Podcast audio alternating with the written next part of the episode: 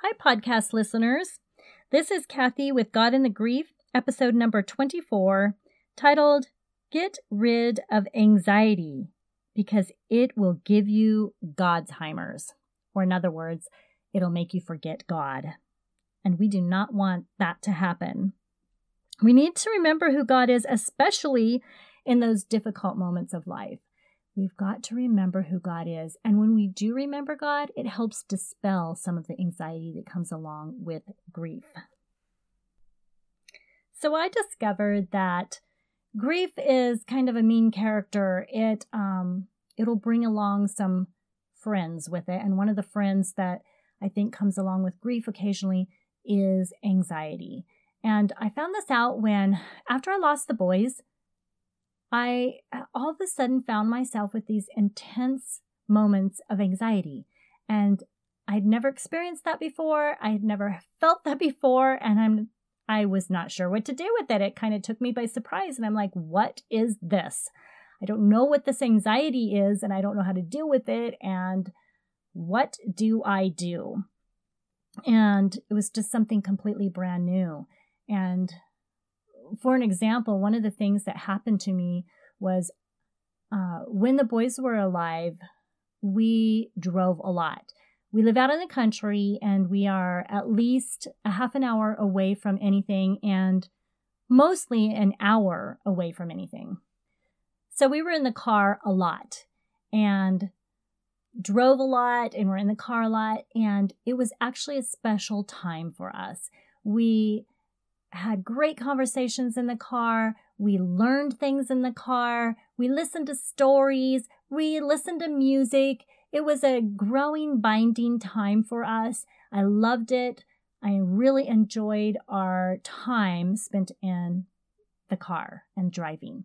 And so when the boys died and I had to get in the car and drive, I, I would just be overwhelmed with this intense amount of anxiety. I don't understand it. and I, I don't know where it came from, but except for the fact that the boys were supposed to be in that car with me and they weren't. And I had to figure out how to drive and deal with this new quietness in this car and these intense emotions that came along with getting in the car. And I still had to get to where I was going, minus the boys. And so it was just a, a time that I found just gave me a lot of anxiety. And I had to learn how to work my way through that and what to do about it. And one of the things that I discovered when I was trying to work my way through these anxiety, times of anxiety was I had to remember who God was. I had to put my focus on God because if I didn't, the, the anxiety would overwhelm me and it would take away all my remembrance of God being my helper, God being my comforter, God being my strength. It would overwhelm that. And so, in order to dispel the anxiety, I had to remember who God was and what God was meant to be for me. Any type of a catastrophe can cause anxiety, and Anxiety can cause us to forget God. And so it's our job to pull back God into the picture so that we can dispel the anxiety so that we can learn to deal with whatever we have at hand to deal with. One of the first things that God did after a catastrophe on earth, which was the flood, was to give a sign so that we wouldn't forget who he was and what he said.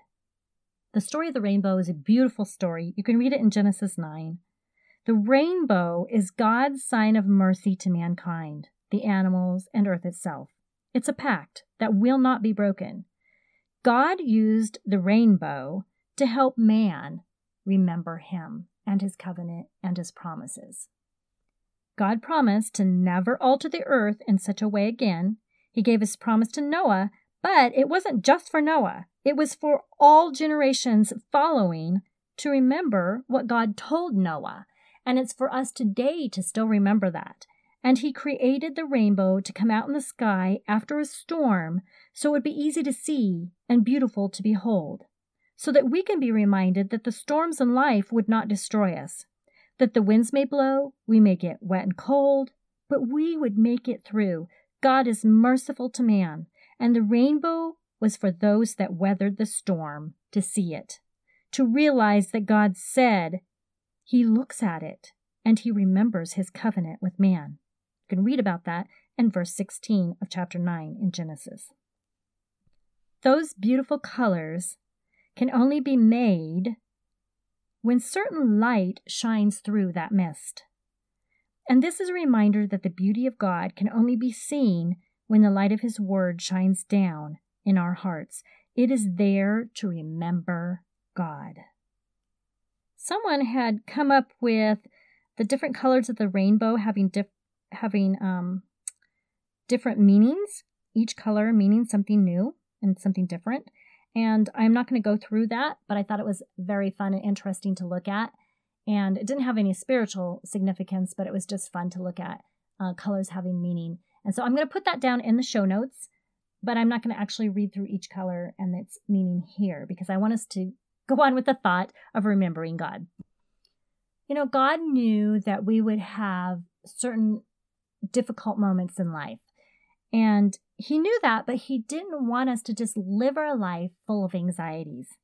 You know, I, I kept thinking about Noah and how when he stepped out of that that ark after the 40 days was up stepped out of there and saw the devastation and the catastrophe that flooded the entire world. How how much anxiety could that have produced you know? Just like starting all over and everything that he once knew was completely wiped out. It was gone. And right away immediately god said to noah look up. Look, I've made something for you. I want you to remember now. I won't ever flood the earth again. And here's a promise for you, and I'm making you a covenant. Look up and look at the beautiful rainbow that I've made for you. Immediately, God gave him a promise. And, you know, out of our difficult circumstances, we can always cling to those promises that God gave to us because they're sure, they're, they're true. God's promises will never fail us. We're a forgetful people. We always have been. Humans are just forgetful. Um, back in the Old Testament, God knew that, and He told Moses over and over again help the people to remember, remind them to remember who I am and what I've done for them. Why don't you tell them to make a feast and remember this certain event? Or, you know, he, he had these certain things that he had the Israelites do to remember him and to remember what he did for them. And, you know, even after um, Esther delivered her people from destruction, there was a feast set to remember that they were not annihilated, they were saved. And we need these little reminders to help us to remember who God is.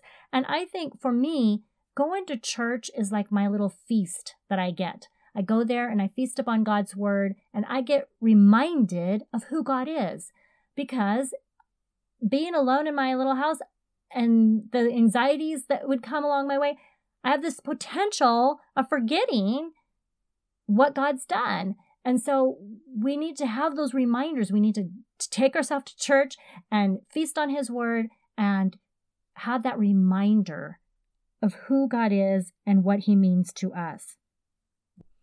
I think it's a really good thing that in America, on our calendars, that we have set certain days to remember some things that maybe we would otherwise forget. You know, we have the 4th of July so that we can remember our independence. We have the President's Day to remember our founding fathers. We have Thanksgiving to remember what God has done for our country. And so we don't want to forget these things. We have these days set down in a calendar to remember. And it's important for us to remember God. And if you find yourself being filled up with some anxiety and that's shoving out the remembrance of God, pull back in to start remembering some of those things that God has done for you. Just remember who God is. Remember how big and how mighty and how strong and how caring and how loving He is. And that'll help push out some of that anxiety so that it's not overwhelming you. Deuteronomy 7 and verse 11 says, Thou shalt therefore keep the commandments and the statutes and the judgments, which I command thee this day to do them. Wherefore it shall come to pass, if ye hearken to these judgments and keep and do them, that the Lord thy God shall keep unto thee the covenant and the mercy which he sware unto thy fathers. That covenant that he gave to, to Noah, those promises that he gave a long time ago, they're still for us this day if we follow through what he said, if we hearken and keep and do the things that God asks us to do.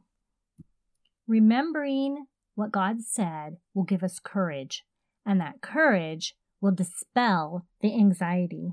Down in verse 18, it says, Thou shalt not be afraid of them, but shalt remember what the Lord thy God did unto Pharaoh and unto all of Egypt. Remember how he delivered you.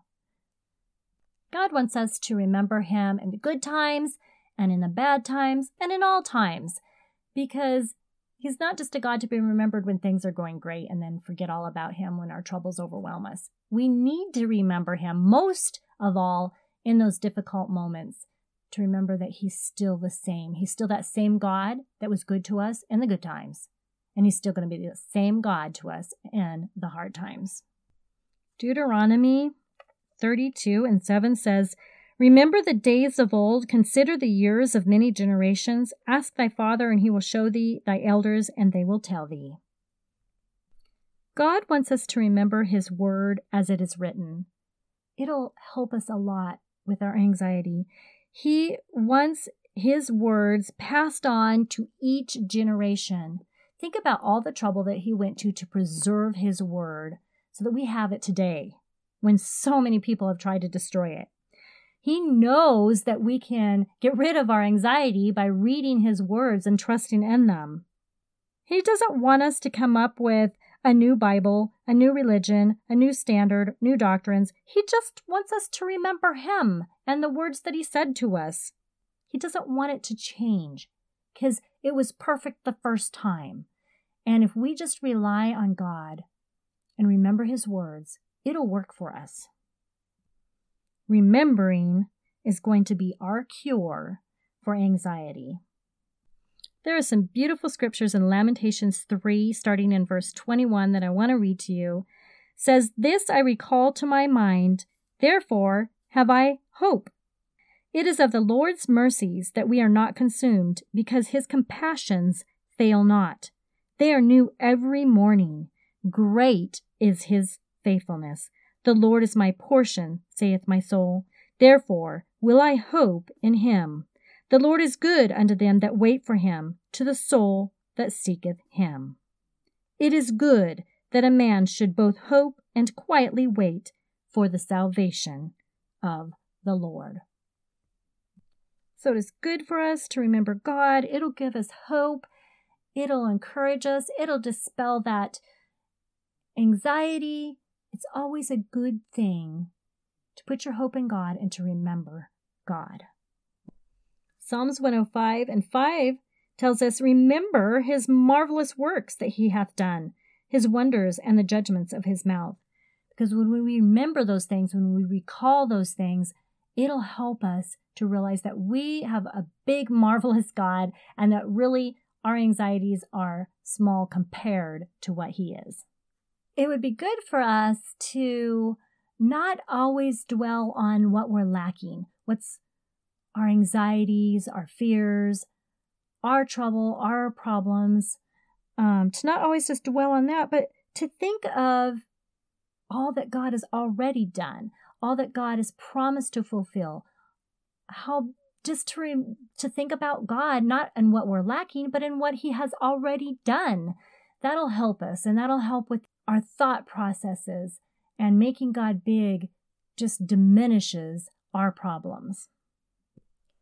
So, as we each go along in our grief journey, we're going to all be different and we're going to all find different levels of what triggers our anxieties because we're all in different circumstances and you know there's no there's no right or wrong way specifically how to deal with these things. But we, if we can recognize who God is in it, it'll just help us along in the way.